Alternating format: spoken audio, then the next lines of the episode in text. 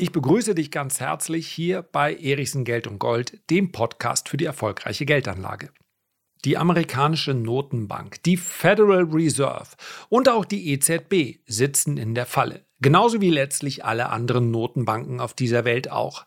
Das heißt also, sie haben es selbst nicht mehr in der Hand, ob der Ausstieg aus der ultralockeren Geldpolitik ohne größere Kollateralschäden gelingt oder nicht. Wie das gemeint ist und was das für den Anleger bedeutet, das möchte ich gerne in der heutigen Folge besprechen. Auch mir macht es natürlich viel mehr Spaß, über Chancen zu sprechen, über Kaufgelegenheiten, über Renditen. Tatsächlich ist aber natürlich jedes Prozentchen Verlust, welches wir nicht machen, weil wir vielleicht strategisch die richtigen Entscheidungen gefällt haben, mindestens ebenso wichtig für die langfristige Performance wie jeder Prozentpunkt Rendite. Und heute muss ich den Mahner und Warner geben. Und derjenige, der mahnt und warnt, hofft ja vielleicht manchmal, wenn er eine eigene Agenda hat oder, Klammer auf, ein eigenes Buch, dass es dann genauso kommen möge, damit er sich im Nachhinein einen schönen Ruf als Crash-Prophet, davon kann man ganz hervorragend leben, erarbeitet hat. Das ist bei mir nicht so. Ich bin Börsianer aus Überzeugung, ich bin Aktionär aus Überzeugung und grundsätzlich mal ist jeder Bärenmarkt geeignet, um sowieso schon ziemlich risikoscheue deutsche Investoren davon abzuhalten, sich dem Aktienmarkt zu öffnen. Das sehen wir ganz deutlich. Die Zahl der Aktionäre steigt mit den Aktienindizes. Und sie fällt dann auch. Wenn der Aktienmarkt allzu lange unter Druck gerät, dann ziehen sich viele wieder enttäuscht zurück. Vermutlich genau deshalb, weil sie in dem Moment an die Börse gekommen sind, wo halt die Kurse gestiegen sind. Sie haben also verhältnismäßig hoch gekauft. Naja, und dann geht es erstmal nicht weiter und dann hatte man im Nachhinein ja doch recht. Hätte doch lieber den Bausparvertrag machen sollen. Das ist doch alles nur Zockerei an der Börse dass langfristig die Aktie eine ziemlich überlegene Rendite bietet, insbesondere ohne den Einsatz von Fremdkapital, also wir sprechen jetzt über die absolute Rendite, nicht über die Eigenkapitalrendite, das steht auf einem ganz anderen Blatt Papier und das hält erstmal den Bauch nicht davon ab, sich enttäuscht abzuwenden. Wenn ich aber hier die Erwartungshaltung ein klein wenig dämpfen kann oder dazu aufrufen kann, nicht allzu offensiv und stürmisch sich gerade in diesem Moment jetzt der Börse zu nähern, dann ist mein Auftrag für heute erfüllt. Das ist genau das, was ich auch den Lesern gesagt habe. Das ist genau die Art und Weise, wie ich selber derzeit an den Aktienmarkt herangehe. Defensiver. Was bedeutet defensiv? Das bedeutet zum einen, dass ich eher auf Aktien schaue, die nicht hochvolatil sind, was auch bedeutet, dass ich mich nicht überwiegend auf Tech-Aktien und auf Wachstumsaktien konzentriere. Die sind nun mal volatiler, weil zinssensibler. Und das bedeutet auf der anderen Seite auch, dass ich einfach weniger Risiken eingehe durch kleinere Positionsgrößen, vielleicht auch mal durch Phasen, in denen ich mich insgesamt mehr zurückhalte. Warum das alles? Weil ich, und das ist letztendlich etwas, was jeder aktive Börsianer ja tun muss, weil ich derzeit nur sehr schwer Szenarien, Skizzen, Verlaufspläne, Fahrpläne erstellen kann. Und das muss ich. Ich muss eine gewisse Vorstellung davon haben, wie sich die Börse in den nächsten Monaten entwickeln wird. Auch hier an dieser Stelle ist wieder die klare Unterscheidung zu machen zwischen dem langfristigen Investor, der muss sich darüber keine Gedanken machen. Der muss sich entweder, wenn er in Anführungszeichen nur in ETFs investiert, nur darum kümmern, dass sein Verrechnungskonto dann jeweils mit dem Betrag gefüllt ist, den er braucht, um seine nächste Rate zu kaufen. Das war's. Der langfristige ETF-Sparer sorgt einfach dafür, dass jede Sparrate bedient werden kann. Und weiter nichts. Ansonsten profitiert er einfach von der durchschnittlichen Rendite, die ihm der Aktienmarkt gibt. Wenn die Zeiten mal etwas schlechter sind, ob das nun 6, 12, 24 oder 36 Monate sind, es ist ihm schlicht egal, weil er zu niedrigeren Kursen für seine Sparrate dann mehr Anteile bekommt und das ist der Durchschnittskosteneffekt, der für sich betrachtet jetzt mal keine besondere Strategie darstellt, der aber den Menschen psychologisch ein klein wenig diszipliniert, genau dann dabei zu bleiben, wenn es sich eben lohnt. und nicht sich zyklisch zu verhalten, also seinen Sparplan auszusetzen und dann wieder anzufangen, wenn die Börse mal besser gelaufen ist.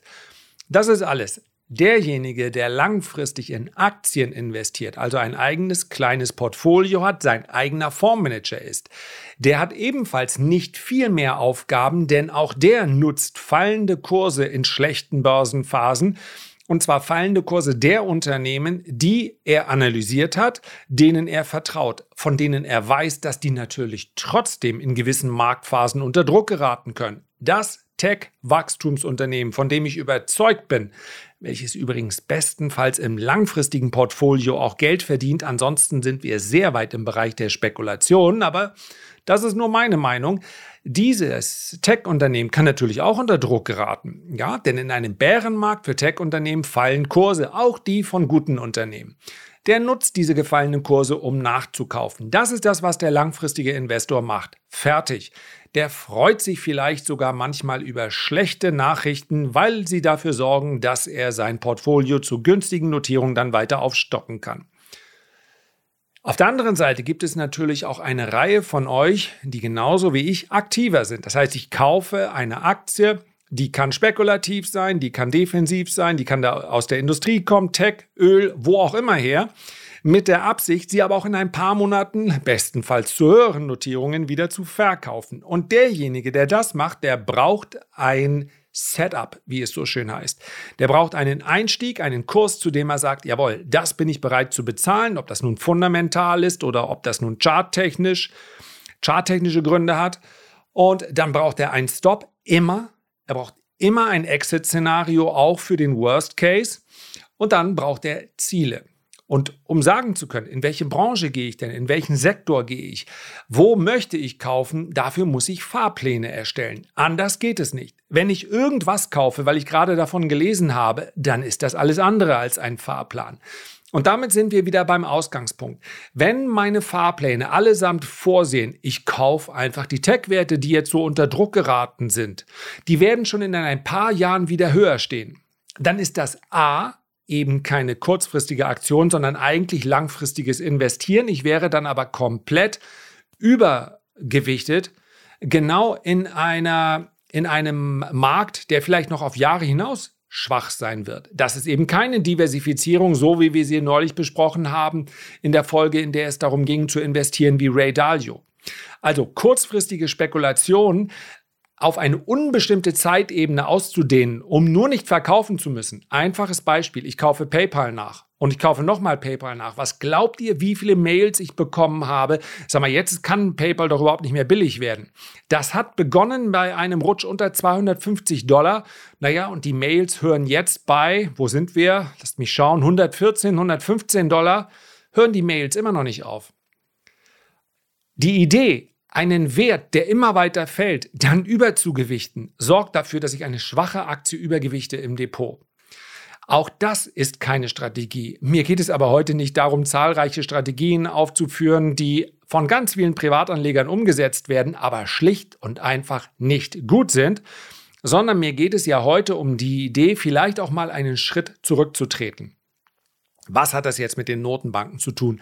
Alles. Genau die sind nämlich schuld, beziehungsweise ihre schwer einzuschätzende Reaktion auf das, was um uns herum draußen passiert, dass ich derzeit keine ganz klaren Fahrpläne habe. Ich bin mir einigermaßen sicher, und das setze ich in Anführungszeichen, wir sprechen hier schließlich immer noch über die Börse, dass äh, größere Korrekturen im Bereich der Commodities, äh, im Bereich der Rohstoffe also und auch im Ölmarkt, das wisst ihr vermutlich, wenn ihr hin und wieder bei mir reinhört oder reinschaut, dass das Kaufgelegenheiten sein werden. Ich denke weiterhin, dass wenn wir Edelmetalle, wenn die letzten Hochs rausgenommen werden, dann könnte das der Auftakt sein zu einer, zu einer Rallye, die dann auch mal verdient wäre. Ich denke weiterhin, dass starke Ausverkäufe im Tech-Sektor dazu führen, dass wir auch mal Rebounds sehen, die über einige Wochen und Monate sich erstrecken können. Ja, viele Werte haben hier über 60, 70 Prozent verloren und solche Rallyes, solche Snapback-Rallies, die gehen dann häufig, nachdem der Markt sich so richtig mit Verlaub ausgekotzt hat. Die gehen dann auch mal über mehrere Wochen und dann schließt sich häufig eine nicht volatile, also so eine Seitwärtsphase äh, an, wo einfach wenig passiert. Das alles ist so in meinem Kopf und daraus können sich dann konkrete Fahrpläne ergeben. Dann gibt es noch so kleinere Nischenmärkte, die ganz interessant sind. Aber grundsätzlich bin ich derzeit wirklich nicht sicher, ob wir in, in den nächsten drei bis sechs bis neun Monaten einen Markt sehen werden, in dem sich vielleicht Tech-Werte, Wachstumswerte deutlich stärker erholen, als man das jetzt glaubt, oder eventuell auch noch mal deutlich stärker unter Druck geraten. Ich will nicht von einem Münzwurf sprechen, aber ich bin nicht weit davon entfernt. Ich kann für beide Verläufe durchaus hm, gedankliche Szenarien entwickeln. Und zwar schlicht und einfach deshalb, weil es derzeit nicht absehbar ist, wie sich die Inflation entwickelt. Das ist alles. Das ist die, von der ersten Ausgabe an habe ich hier diese zwölfköpfige Hydra beschrieben. Die Inflation, die brutal schwer zu prognostizieren ist. Und wer sagt, naja, es war ja irgendwie auch klar, dass diese ultralockere Geldpolitik zu einer hohen Inflation führen muss. Wirklich? Dann einfach mal eins, zwei, drei, zwölf Kapitel zurückschlagen und dann mal googeln. Das ist ja das Schöne. Die Suchmaschinen haben ja dann ihre Einträge heute immer noch im Jahr 2008, 2009, 2010, 2011 in jedem Jahr ununterbrochen zahlreiche Artikel von Handelsblatt, meinem Chefökonom Hans-Werner Sinn und, Entschuldigung, Professor Hans-Werner Sinn und so weiter und so fort. Die ultralockere Geldpolitik führt zu einer erhöhten Inflation. Ist doch völlig klar. Wie viele Bücher verkauft wurden an Menschen, die die ganze Zeit Angst hatten vor hoher Inflation. Und wo war sie? In den Assetpreisen. Da war sie Preisen, in den Assetpreisen, also in den Immobilien, in den Aktien. Ja, in den Kryptowährungen, da war die Inflation versteckt. Aber das, was dort beschrieben wird, ist ja Verbraucherpreisinflation. Und die haben wir einfach zehn Jahre lang nicht gesehen. In einer Phase, in der es eine ultralockere Geldpolitik gab, wie noch nie in der Geschichte erst das Zusammenwirken von Staaten, die auf eine Corona-Pandemie reagiert haben, mit den Notenbanken. Das hat dann den, den Propfen aus der Flasche rausgeholt oder den, was auch immer, den Verschluss jedenfalls geöffnet. Und das hat dann zur Inflation geführt. Und bitte, es darf sich heute keiner hinstellen und sagen, das war ja irgendwie auch klar. Das war in den anderen zehn Jahren vorher den studierten Ökonomen irgendwie auch nicht klar. Tatsächlich ist es aber bei genauerem Hinsehen so unklar auch wieder nicht gewesen. Denn Verbraucherpreisinflation braucht ja dann wirklich eine Geldmenge, die steigt. Eine Geldmenge, die im Umlauf ist, mit der wir eben Gurkenäpfelfernseher kaufen. Und wann steigt sie? Entweder durch die Vergabe von Krediten oder sie steigt, indem die Notenbanken Staatsanleihen aufkaufen oder man verteilt Helikoptergeld. Darüber habe ich vor einigen Jahren Videos gemacht als Theorie und keiner, kein Mensch, ja, hat sich das tatsächlich dann vorgestellt. Ja, die werden ja nicht wirklich. Wann soll das bitte schön passieren? Was soll passieren, damit die amerikanische Regierung ihren Bürgern dann Checks schickt und die kriegen 1000 oder 1500 Dollar für nichts tun? Das ist schön in der Theorie, aber in der Praxis, forget it. Ja, jetzt wissen wir, was passieren muss. Eine Pandemie, alles steht still und man möchte nicht, dass die Leute in den Häusern verhungern, um es mal übertrieben zu sagen, denn das äh, soziale Auffangnetz in den USA ist nun mal geringer. Deswegen hat es dort diese Schecks gegeben, bei uns nicht. Und jetzt wissen wir, das führt zur Inflation. Aber daraus jetzt die Arroganz abzuleiten, eigentlich wissen wir doch ganz genau, wie sich die Inflation jetzt entwickeln wird. Ich habe vor zwei, drei Wochen, vier Wochen schon fast, ein IGTV auf Instagram gemacht. Da habe ich über die Notenbankpolitik gesprochen und nicht ungewöhnlich gab es dann einige, auch einige mehr Kommentare, die gesagt haben, naja, jetzt haben die Notenbanken, haben sich das ja selber eingebrockt, äh, wenn man einmal in die Sackgasse sich manövriert, dann muss man sich nicht wundern. Naja, die EZB, Frau Lagarde, pff, da kann man ja nur, und natürlich kann man sich über die handelnden Personen ganz hervorragend aufregen. Und das ist auch für mich nachvollziehbar. Aber die Institution, bei der darf man sich natürlich an dieser Stelle die Frage stellen, und das dürft ihr jetzt auch, wann hätten Sie denn was anders machen sollen? Und immer dran denken, wir können jetzt zurückschauen. Und das, genau das habe ich gemacht in diesem IGTV und habe gesagt, okay, ihr habt ja jetzt ganz anders als die Notenbanken in dem Moment, die ich nicht verteidigen will, das haben sie gar nicht notwendig.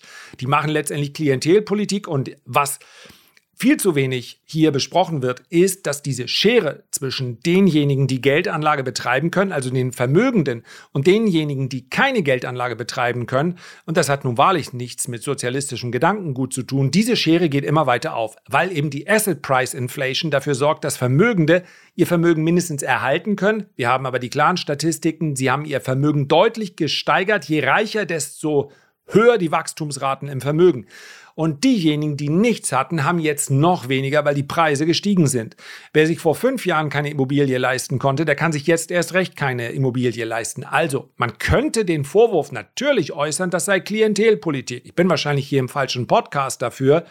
Und glaubt's mir, ich habe deshalb, Entschuldigung, keine besonderen Sympathien für die Vorstellung, dass der Staat jetzt alles regeln sollte. Und auch Vermögensabgaben sind meines Erachtens erst ab einem viel, viel höheren Betrag für Selbstständige sinnvoll.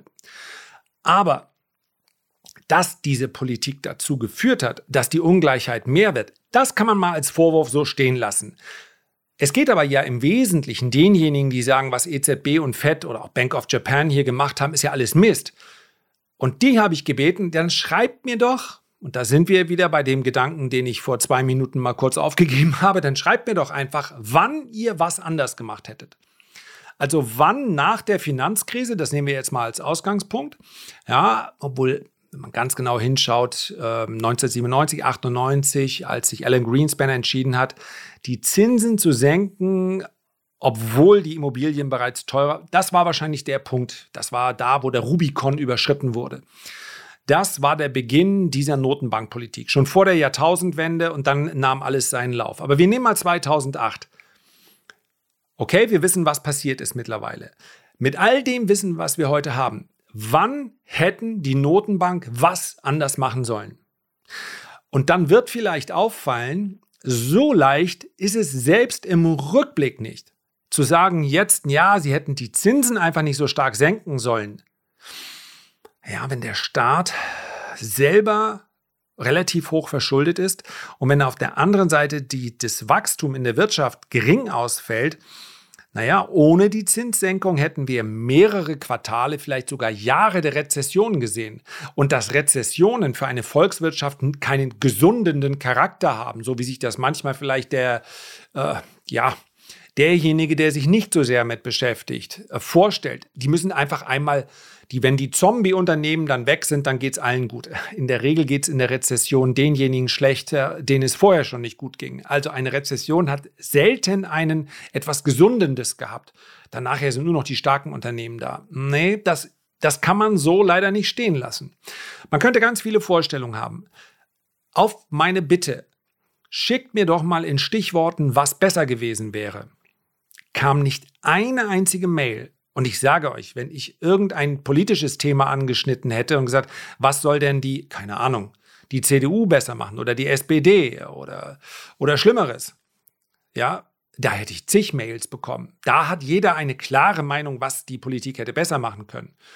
Und vielleicht auch tatsächlich hätte besser machen müssen. Aber bei der Frage, was hätte denn die Notenbank oder was hätten die Notenbanken denn anders machen sollen? Nichts, keine einzige Antwort bekommen. Und ich würde, wenn ihr Lust habt, euch bitten, mir dennoch die Mail auch jetzt noch zu schicken. Es gäbe Stellschrauben, meines Erachtens. Ich glaube, dass die Geldpolitik zu sehr nach Gießkannenprinzip verfahren ist. Also, ja, es hätte sicherlich den einen oder anderen Punkt gegeben. Aber wir sind ja jetzt beim Status quo. Was macht die Notenbank jetzt? Sie beide sind wahnsinnig weit hinter der Kurve, behind the curve. So weit wie noch nie in der Geschichte der modernen Geldmarktpolitik. Was ist damit gemeint? Die Kurve sind quasi, das ist die Inflation und ähm, hinterher hinkt die, äh, hinken die Zinsen. Und dieses Gap ist halt riesengroß. Das heißt also, die Inflation steigt und steigt und steigt, die Zinsen steigen aber nicht. Warum? Weil die Notenbanken sagen, wenn wir jetzt überreagieren, dann haben wir möglicherweise Zinserhöhungen in einen wirtschaftlichen Abschwung hinein, was natürlich eine Katastrophe ist. dann sind sie nicht behind the curve, sondern sie ballern voll in die Kurve rein. Dürfte zu recht großen Schäden sowohl an der Börse, aber auch in der Volkswirtschaft führen.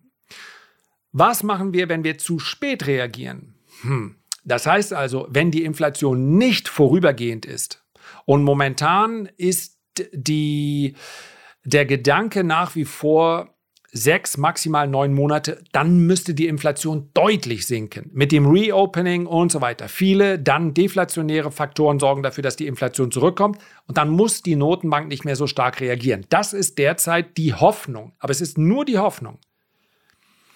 Und dass man dann eben sich der Kurve annähert, indem die Kurve quasi auf einen zukommt, also die Inflation sinkt, die Zinsen erhöhen sich leicht und man pendelt sich so ein. Das ist reines Daumendrücken, nicht mehr und nicht weniger.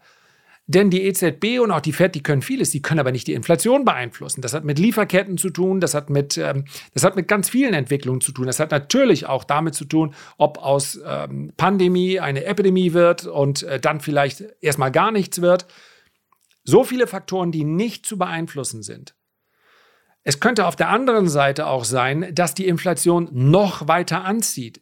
Dann muss die Notenbank sehr schnell reagieren. Wird das dann wiederum dazu führen, dass sie zum Teil der Wirtschaft dann den, die, die, äh, die Luft zum Atmen abdreht?